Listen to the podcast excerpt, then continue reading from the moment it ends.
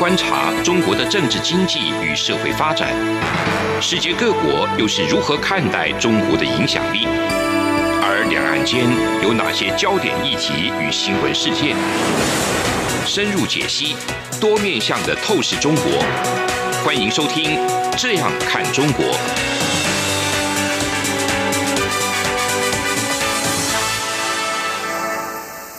各位听众朋友，大家好！今天的这个央广的《这样看中国》的时间呢，又特别邀请到了总台长。今天是总台长友情客串时间，跟总编辑复查一起来讨论一个主题。这个主题呢，其实是台长这个交给我的任务，是吗？对，台长就说：“哎，我们可以谈谈泰缅孤军。”台长哈，我突然想到，就是我到台湾才听到泰缅孤军这个概念啊，是啊，我之前完全不知道有这个概念存在。呃，总编辑好，听众朋友大家好，我是张震。对，那我我很很荣幸，也很惶恐要来，又很惶恐，又很惶恐，跟上次一样惶恐。因为富察每次都不知道会丢什么奇怪的题目出来。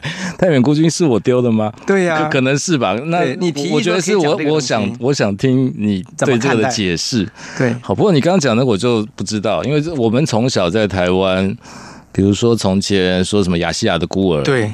那个，那是一首歌吧？没错，罗大佑的罗大佑的歌，说是在讲泰缅孤军。对对。然后和后面又有解释说啊，其实台湾就是亚细亚国。对对对，那我们是一直知道这个事，后来那个博洋写的那个《抑郁》，后来朱延平拍成的电影，那个哎也叫《抑郁》吧？我都知道也叫《抑郁》，它叫。两部电影，第一部叫《异域》，第二部叫《异域孤军》。异域二孤军，你看你这这厉害，都会我做功课了、啊，有做功课。对，你看我让我说哈，我是什么呢？因为你提的题目之后，我就想说，对，因为我刚来台湾的时候，我就认识一些台湾做东南亚研究的一些老师，然后他们的研究范围就是研究泰缅边境。嗯，然后他就说他们送了很多学生到泰缅边境做志工，华人村去教中文。我当时就不知道说做什么志工，那里做什么志工，我才明白他们志工其实是跟华人村有关，就是跟泰缅孤军有关。对，所以这个话题呢，那好了，我们就开始从这开始展开 讲起哈。泰缅孤军，当然这个这个故事我们还是要交代一下下了，就是说在国共内战，在一九四九年、一九五零年，就是打到云南的时候，有两支军队，国军的两支军队，在云南的最后两支军队，就第八军跟第二十六军，他的残部就跑到了缅甸。人数差不多有有一千五百人，然后两个军队加起来一千五百人，那这个就被称为是说是太扁孤军最早的起源。那当然，当初的名称他们叫做中华民国复兴部队。好，这是从很显然从国民政府的角度看，它是一个复兴的部队。后来还有叫一个什么云南人民反共反共志愿军，志愿军对对对对对，这个我们后面会谈到。然后。我觉得有趣就是我，因为我完全不想从国民政府角度谈泰缅孤军，我想说，那我先看看缅甸怎么看待好了。我一看，哇，缅甸根本无法接受这个一支部队跑到自己国家里边了嘛。那时候缅甸已经存在了，对，缅甸是一个联邦结构嘛，哈，它有中央政联邦政府的概念。不过像我之前看那个魏晋的国度，就讲缅甸，缅甸，你看以缅甸为视角在谈这一块，其实我觉得谈的很少。嗯嗯，那个我的解释是，是因为缅甸里面太多这种。太多这种有的没的武力武装势力，啊、所以所以这一批孤军其实也只是一个而已。没错没错，因为克伦克伦族的武力可能更对更啊亲族的啊克钦的啊对疍族。那只是我们在台湾因为华人嘛，所以我们对缅甸的连结其实其实基本上就只有这个。没错，嗯，我觉得最近我们这段时间发生所谓缅甸军政府再一次把这个翁山苏姬给软禁起来的这个政变，然后我也发现台湾的论述当中很少看到缅甸里边内部非常复杂的民族结构。嗯。它的上一院叫民族院嘛，嗯，所以缅甸它其实是一个多民族的联邦国家，对对。然后那些民族呢，他们有非常强烈的、强大的自治权，有军队啊，有自己的一套体系和语言、文化、习俗。那所以呢，当这么一支所谓的孤军，国民党的残部跑到了那个山区之后呢，真的就是你分不出来。而且他们云南人，云南人跟缅甸人有什么差别？请问？如果在国境切开之前，我猜那个话也是很接近的，接近的了。像浙江跟缅甸、辽国、闽南、闽北，对呀、啊，你很难。区分缅甸、辽国、泰国、云南这四个地方的交界，就是金三角嘛，对不对？对，而且之前有一个谈法，就是那边的地势都是南北纵走的高山，没错。所以南北其实比较容易通，横的不容易通。所以云南、贵州跟中南半岛，没错，因为河流关系，就很多是同一族的。对对对，嗯、好，那就是缅甸就当然无法接受这个军队来嘛，就要驱逐嘛，对不对？嗯、他们希望那个军队是在一九五零年的四月三十号之前撤离缅甸。那然后当时的军队就打电报给这个蒋介石说：“那我们怎么办呢？”然后我就看到这个国军回电说：“两电军息，就是来两个电报都知道了哈。说李将军、谭将军忠于党国，矢志不二，实为我革命军人之楷模。然后希望他能够预率部署，恪尽职守，以拯拯救，以整国运。所以他其实还是想用一个所谓的复国的概念，来希望这个军队在缅甸继续待下去，啊，要反攻大陆。” 这就是当时的情况。那可是当时是一九五零年嘛，所以一九一九五零年很快就发生韩战。嗯，那韩战一发生以后，美国就介入，所以美国是那个时候也因为韩战的关系，改变了对于蒋介石政府的态度，所以他当时就暗地里也是运送很多武器去支持这支留在缅甸的国民党的残余部队。我我没有用孤军了哈，我用残余部队。而且那时候这个残余部队还很厉害哈，他打仗。他有两次打败了缅甸军队，嗯，然后那时候东南亚一些各国媒体，像《曼谷日报》跟新加坡的《联合早报》都还刊登这个新闻。然后我就看说，哇，新闻的名字是什么呢？叫做“国民党残军大败缅甸国防军”。你看哪是孤军好不好？就是残军嘛。然后什么残军的敢死队全歼缅甸炮团，就大致上当时从东南亚的视角看，你就是一支逃窜到我们东南亚国家，然后赖着不走，然后打算用以它为基地反攻大陆的那么一个一个。根本就不是孤军，这是我的理解哈。然后可是呢，很快呢就发生什么呢？就是说，缅甸就不能够接受这支孤军在里边，然后中共也无法接受这么一支部队在背后芒刺在背，所以就向缅甸政府施压啊，要求去驱逐这个残部。可是因为缅甸的军队实力又没有实没有办法驱逐，我相信这个可能跟国民党的军队当中得到美国武器支援有关系啊。呃，对，当然一定是，一定是，一定是。可是国民党军队在中国大陆的时候，也有得到美国的武器。为什么被中共打败了呢？因为中共得到更好的武器啊，是这样讲。好了，好吧，我们回到这个后来，我后来缅甸呢，就结果他怎么样呢？他就采取了一个联合国施压的机制，是缅甸跟苏联两个国家共同向联合国提案。我那时候想说，为什么中国不提案？我才明白啊，对，中国还不是联合国成员，当时台湾才是 联合国成员。理会的，对，常任理事国。对，所以中共就跟苏联说：“你你赶快帮帮忙。”那苏联跟缅甸提案，就说要那个要撤退。那结果呢，就是我看这个提案是，一九五三年四月二十三号，以五十九票比零票的通过第七百零七号决议案，要求国军残部撤到台湾去。那这个零票是谁呢？就是中华民国弃权。因为当时中华民国是在联合国是有代表权的哈，然后这个蒋介石在这个联合国决议的压力下，还有美国的压力下，就不得已不撤兵。那第一次撤兵是一九五三年年底到一九五四年的时间，就撤到了台湾的官兵跟眷属有七千两百八十八人，这是属于这个缅甸残军第一次撤退。嗯，可是有趣的是，他撤退之后，他就说：“哦，我撤完了，其他的部分就跟我没关了。”剩下的不肯走，他说不肯走，你觉得是吗？呃，当然不完全是.我和我觉得相我相信有一些是不肯走，我也相信，因为台湾对那边的人来说，这是什么地方，对，根本不知道，而且啊、呃，当然有一些就是呃，看这个史料啊，比如这个金三角国军血泪史，这个内内部的人写的，他们也是说。高层啊，中央，嗯、对。我看的时候就想，中央还中央广播电台，中央，对，中央，有暗示他们你们不要走。那有一些我觉得不走，还包括说这些在战乱地区打来打去的这个状况，嗯嗯，呃，可能有一些违反违法乱纪的事情。会你到你到了台湾国民政府的辖下。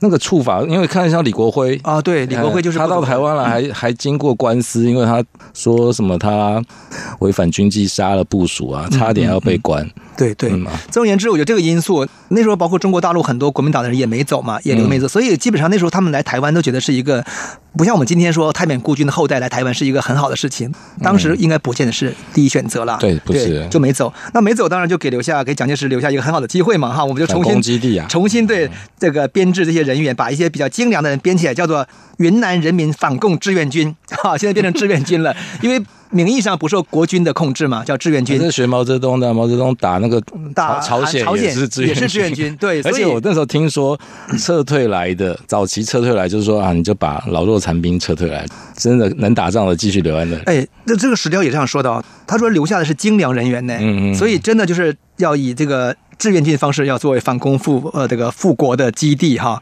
那这就是我们这个讲，就是说整个所谓的孤军的第一阶段的故事哈，第一阶段撤兵的故事还没撤完。那我们这到这里稍微休 休息一下下。到今天也没撤完。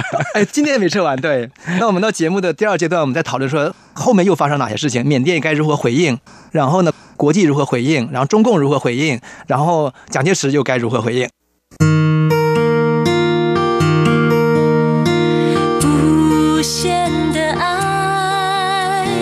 全世界传开，永恒的关怀来自他。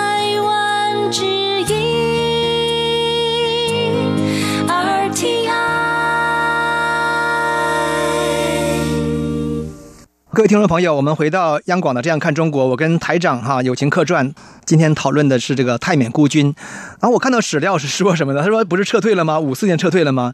但是呢，一九五九年初呢，他又提出一个叫“兴华计划”，要把这个滇缅边区啊建设成反攻大陆的基地。所以可见这个他确实是不放弃了哈，而且他很张扬啊，在当地有个叫做孟帕寮的地方，还修建飞机场。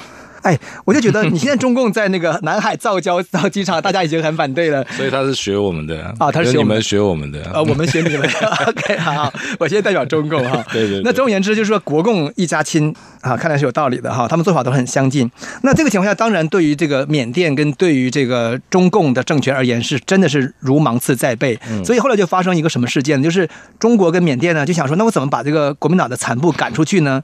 他们就以这个勘界边界为名。就是他们后来在一九六零年吧，就签订一个叫中缅边界条约。那之前呢，他们叫勘定边界，因为你签订的时候，你一定要派人去勘定边界嘛。哎，就趁着 勘定边界的时候呢，就开始作战，然后就把这个残军哈，国民党残军就给打败了。所以这个这场战争的名字呢，很有趣。如果你看中华民国，他怎么说？他说这叫江拉基地保卫战，嗯，基地保卫战，说明他在人家缅甸的里面设置基地 啊，他保卫基地。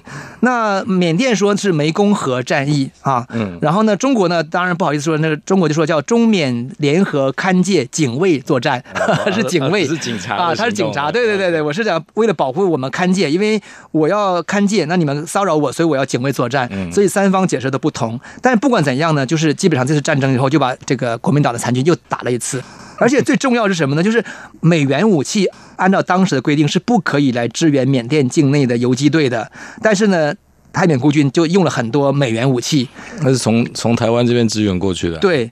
而且他，我听说有那边有内部的政治矛盾。反正这个这个，我有一个重达五公吨的美元重武器呢，就舍弃在这个孟帕辽的机场附近，就被缅甸跟中共军队拿到了。那这成为证据了嘛？那美国也不好办，美国被人抓到把柄了，所以只好再次撤军。对，那在一九六零年，他就把这个云南人民反共志愿军的番号给撤销掉了，然后呢，就是要把志愿军撤回台湾。我看到他这个撤撤军哈，他就变成是说什么？他说有一二三四五有。五个军军队的建制吗？一二四的军队都撤回来了，嗯、但是他有四千两百人撤到台湾，嗯、有六千人撤到辽国。嗯，哎，你看，就说明辽国其实也是当时选择的一个，就是所谓金三角嘛，因为它过去很快，还有一部分到太北嘛。对，还有太北，对，就是台北就是我们讲后面太北孤军的部分。最后，最后会，呃，最后落脚是有点合法落脚是在太北。太北。不过你刚前面讲那个，呃，拉江基地保卫战这边，对，只是写。中共觉得缅甸军很没用嘛？是是是，其实这个也是我之前之前了解这段历史的时候，你也这样认为？一直觉得很困惑的地方。对不过经过你的启发，我刚刚突然有点想到，有一个可能是，嗯，跟我刚刚前面讲的也有关系，就是缅甸国防军当然主要是缅甸缅人为主为主的，所以他对于这些山区，比如呃泰缅孤军大概在善邦那个位置，对，这这边本来就不是缅甸人，嗯。自古以来活动的地方，地方，它只是因为英国把这个缅甸变成一个国家，所以好，我们要必须变成一个联邦。所以我觉得对缅甸来说，对缅甸的主要族群缅人来说，我打这边根本就我不应该打这边哦。那可是对解放军来说，对中共解放军来说，他那个尤其那个年代。新中国这刚刚起来哇，那个超强的，而且统一的概念是中国的统一的概念，大一统概念是非常强的，气势很强大，气势很强大。那这个国民党军队当然就是一路败嘛，就败败败，即使武器再好，其实也没什么用。有道理，对。那反正就是想说，他总而言之就是缅甸就是靠这个中共军队的帮助，就终于打败了这个国军。然后他们撤退，其实我其实还蛮关心这个六千人到辽国之后的故事，因为目前没有记载，他们可能同化到辽国去了哈。我我怀疑，也许有故事我们不知道，以后有机会我们再讲哈。我们讲有三军跟五军没有撤退，就是李文焕跟那个段希文，对这两个人所带的一个第三军第五军，一个撤退到唐窝，一个撤退到美斯乐。好，这个美大家张正台长一定非常熟了，对对对。然后呢，当时泰方是称为他们是难民哈，是国民党的军队难民。那这里面我就是有看到那个段希文的一个个人资料哈，他是说他自己有云南人的情感在内，不想来台湾，但是他说他也接到了蒋中正的密令，说希望他能够留下来伺机反攻大陆，这是段希文的史料这么说的，所以他就带着他的这个第五军的三千多人，就来到了一个太北边境一个人数很少的一个村落。那个只有二十余户，叫做栗树族的一个村落。这个地方呢，就是那种你知道，就是就在山高皇帝远，有点像我们中央山脉，可能还因为那边地形是没有中央山脉那么险峻了。嗯，啊，你去过对？总而言之，就在那边，离泰缅也近，离泰辽也近，离泰国跟云南也近的一个地方，就设置了军部，而且把它名字改成叫美斯乐。是他改的名字哦，啊是啊，对，我就不知道。然后这个时候呢，台湾当局呢就一直说服他说：“哎，你要对云南进行骚扰啊。”然后泰国军队呢就说：“哦，不行，我发出通牒说你要赶快解除武装，要不就撤离泰国边境。”我觉得泰国的反应其实跟缅甸是一样的，换成任何正常国家。所以当时蒋介石愿意撤兵，我觉得那也是。道理是这样嘛？你对你军队在别人国内，你不合理嘛？要不然你就占领它。不过我看那个史料，其实还有曾经有一段，嗯嗯，他们是想要占领仰光，就变成一个基地啊？真的吗？就是因为其实应该也没有那么难打，如果有美军装备，对对对。只是后来当然这个事情曝光或者哎就就取消了。当然。打真的打打不打得赢不知道，可是有这样子的一个计划，就是干脆把整个缅甸就吃下来。哇，那真的如果真的吃下的话，那可能那是历史就要改写，就改写了，就没有 温山素季的故事了。那当那个泰国的政府也希望这个段希文的军队离开或者解除武装时候呢，突然就是泰国遇到一个后院起火的事情，就是泰国内部也有泰共，泰共对对，那泰共就不断的骚扰呢，就是哎，整个在泰国的北境呢就造成一些混乱。那这个时候呢，段希文就决定说，那那好吧，来我来跟泰国政府合作，他就开始这个消灭泰国的这个泰共哈反政府武装。那他也阵亡了有七十多人。轻重伤有三百多人，损失也不小。但是因为这场战争呢，导致他获得了泰王留在 留在泰国的正当性。对，正当性，没错没错。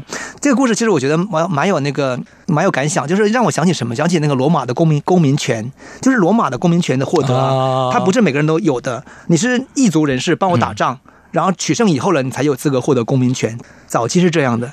那同样。我觉得这个孤军，他们也是透过打仗的方式，牺牲自己方式，才得到泰国的。美国的黑人族群也是，也是一样的，对，帮忙打越战，没错，你才可能成为这国家的这个主流。但后面可能会被骗了，也不一定。不过泰泰皇这还不错，他有对、呃、有实现承诺，有实现承诺。可是你看，当时他的人至少应该有几千人，可是真的获得公民权的人，也我想也不外乎就是几百人而已了。对吧？嗯，这个我就不知道了。我看资料是说，就是说当时是把阵亡将士的家属跟负伤的将士颁发了公民权，那其他人是给居住证。你说的几千人，我觉得那个数字也都是很含混的。嗯嗯，几千人可能就是因为我另外一个资料看的是这种部队移动啊，其实也顺顺便打家劫舍，就是对对，这几这三户就跟我一起走，你们就当军夫，所以他也不是。正规部队，没错没错，都不是正规部队，也不是也不是作战部队，对对，这可能周围的人，所以你说三千人进来，可能。呃，其实其他人也不需要获得公民权，因为他本来就没有想获得公民权，他只是帮忙帮忙背东西进来，然后你们获得公民权，留下来之后，我看能不能回家。是，是，因为那边的人其实就是走来走去，那个就是没错，那个红海高地嘛，赞米亚嘛，对，赞米亚高地的特质。可是就是说，可是现在在民族国家形成时刻，你如果没有公民权，你是很难很难在国际行走的。那现在是对，所以那个年代就是一九六零到一九七零年刚刚形成时候，那这批人就因为他没有公民权。他只有居住权和难民的身份，所以他产生很多问题。那这个问题就当然就是跟我们后来下一阶段会讨论的所谓台北孤军的后裔就有关。那这时候我就看到一个资料很有趣哈，就是说那个段希文打完仗以后，有一部分人获得公民权，一部分人获得了这个居留权之后呢，哎，蒋政府呢，他竟然提出一个政策，一九六七年呢哈，他每年接济这个。台北孤军的名额呢是五十个名额，嗯，到台湾来读大学，我觉得这个就是埋下一个伏笔，产生了后来就我想说，一年来来这个五十个，那十年就五百个嘛，嗯，呃，就是可能前后可能导致就是说来台湾的就有几百人的这么一个太北孤军的后代，那产生一个太北孤军后裔的在台湾的公民权的问题，嗯、对不对？我们华新街的啊，对华新街的问题就来了，对。好，可以帮我们带来一个导演赵赵匡胤。对呀、啊，对，还有赵 呃赵赵德胤，赵德胤，对对对。那总而言之，就是这个部分，就是我们下阶段再跟大家来分享后面的故事。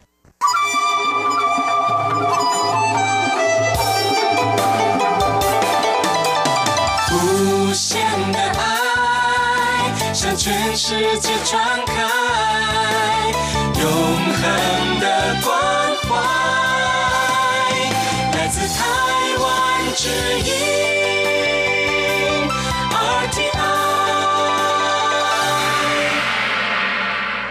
我们回到央广的这样看中国，我跟台长来讨论这个泰缅孤军。我们现在讨论到第三阶段，就是这个泰缅孤军的后代问题。那我们刚才谈到说，一九六七年有一个退辅会的主任叫赵居玉，是他到美斯乐去查访之后呢，向蒋经国提报告说：“哎，我每年拿出五十个名额接济这些泰缅孤军的后代到台湾来读书，所以产生这个问题。”那刚才我跟台长在私下聊说，他说：“对，就是他。”然后导 导致那个今天在那个，我每次都忘记这个名字，我每次要重查。赵居玉哈，对，很难记。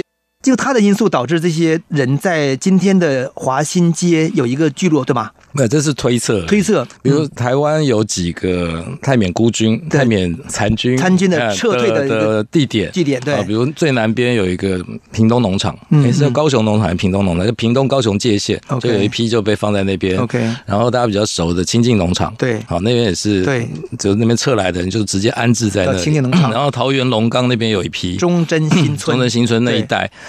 华新街，我本来想，哎，应该也是，因为我书店，我的我的书店在那边嘛，我们就到五六年前在那边就开始研究，那边没有什么部队说哪一批说特别放到那里去，对，为什么去那里去了呢？对，然后我问店家，因为我们现在华新街就是缅甸街，哇，街上很很热闹，都是写缅甸字，然后问他为什么来这边啊？因为我朋友来这边，啊，你朋友为什么来这边？因为他的朋友来这边，哦，就他不是一个呃国民政府安排说来一批人来三百个五百个，然后我后来查来查去。我自己突发奇想，也不是突发奇想，就是华新街旁边有一个最大的学校，嗯嗯，我们那个年代叫华夏工专，嗯嗯，现在叫现在也升格了，华华夏科技大学，嗯嗯，然后他的创办人就是赵居玉，哦，而且你再回头去看呢，华夏工专的华夏科技大学吧，对，那学生的来源。我觉得不是，不见得是学生来源。只是有趣的是，华夏他是华夏的创办人，但是他的名字现在已经不在华夏里边的网站上没有了。我是在别的地方找到这个资料。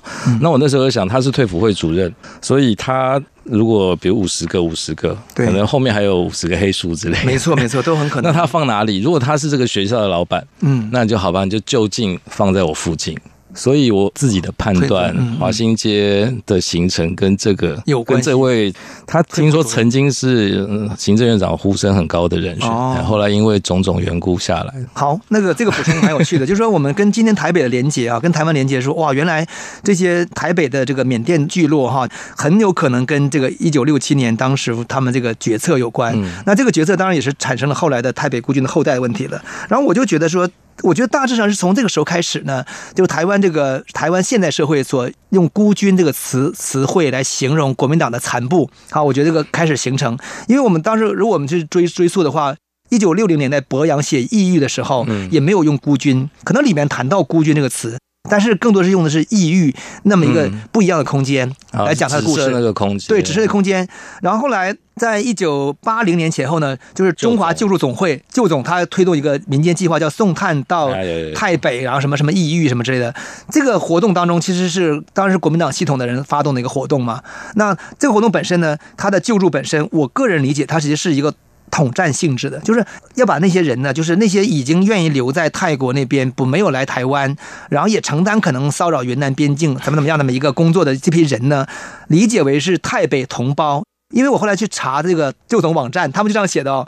他说这些泰北同胞关怀泰北同胞，所以他们要完成什么泰北义民文史馆呐，然后还要干嘛干嘛干嘛去救助。那可见他们的怎么是同胞呢？其实那个时候我觉得他已经不归中华民国。就是在名义上跟跟中华民国没关系的，四海都是中国人。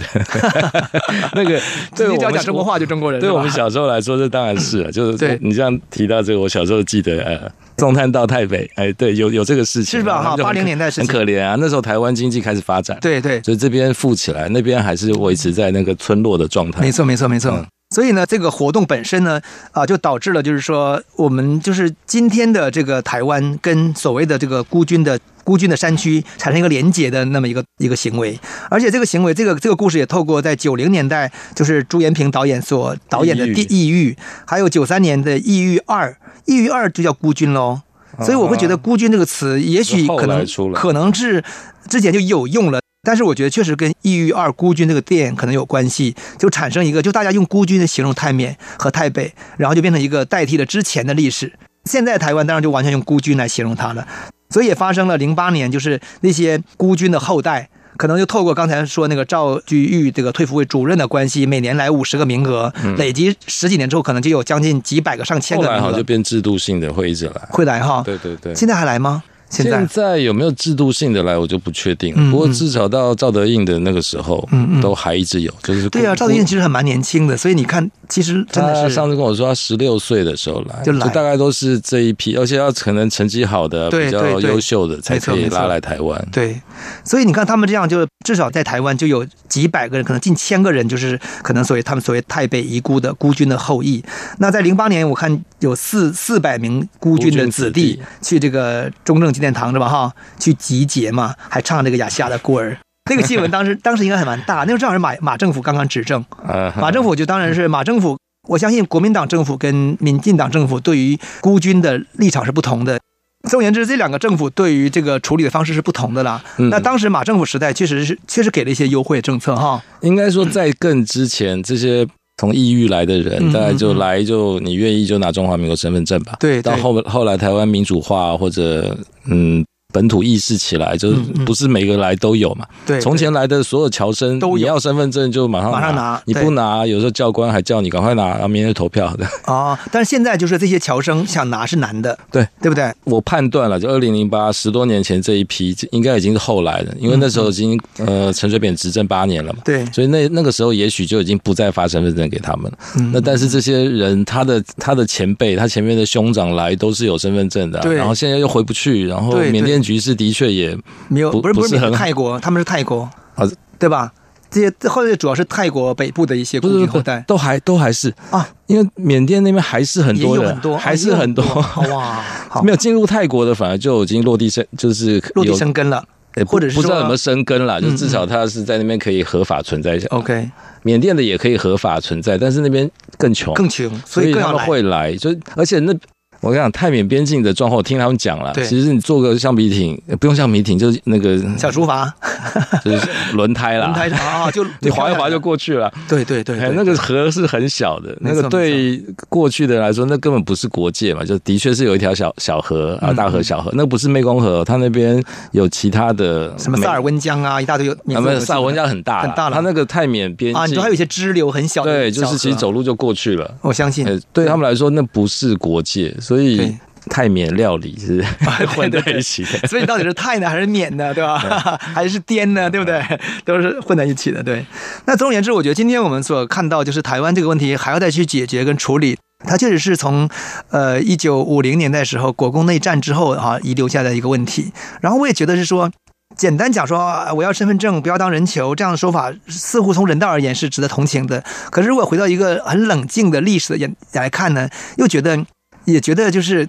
呃，可能会我像我就会觉得很没有情感投射进去，就觉得说，对，那这个问题是实际上也是一个自我的选择，就是你到底该怎么去面对的问题嘛，对不对？你不能够就是哪边好就往哪哪边去，可是人类的本能就是哪边好往哪去，对，可是一般老百姓本来就这样，没错没错没错没错。那他也很简单，可以把这问题归结于政府，是你的问题，不是我的问题。但是我觉得一个有责任的人呢，我觉得当然在在看待这个历史时候，会看到它的复杂性，看到这里面很多错误的决策，或者或者说这批人也许本来可以有更好的出路，但是没有选择更好的出路。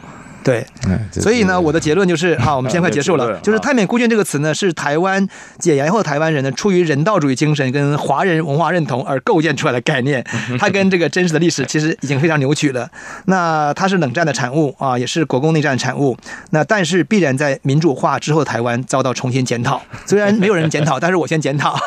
好，谢谢台长，我们下周再见哦。好，下周再见，拜拜。是阳光，翅膀打开了世界之窗；是阳光，翅膀环绕着地球飞翔。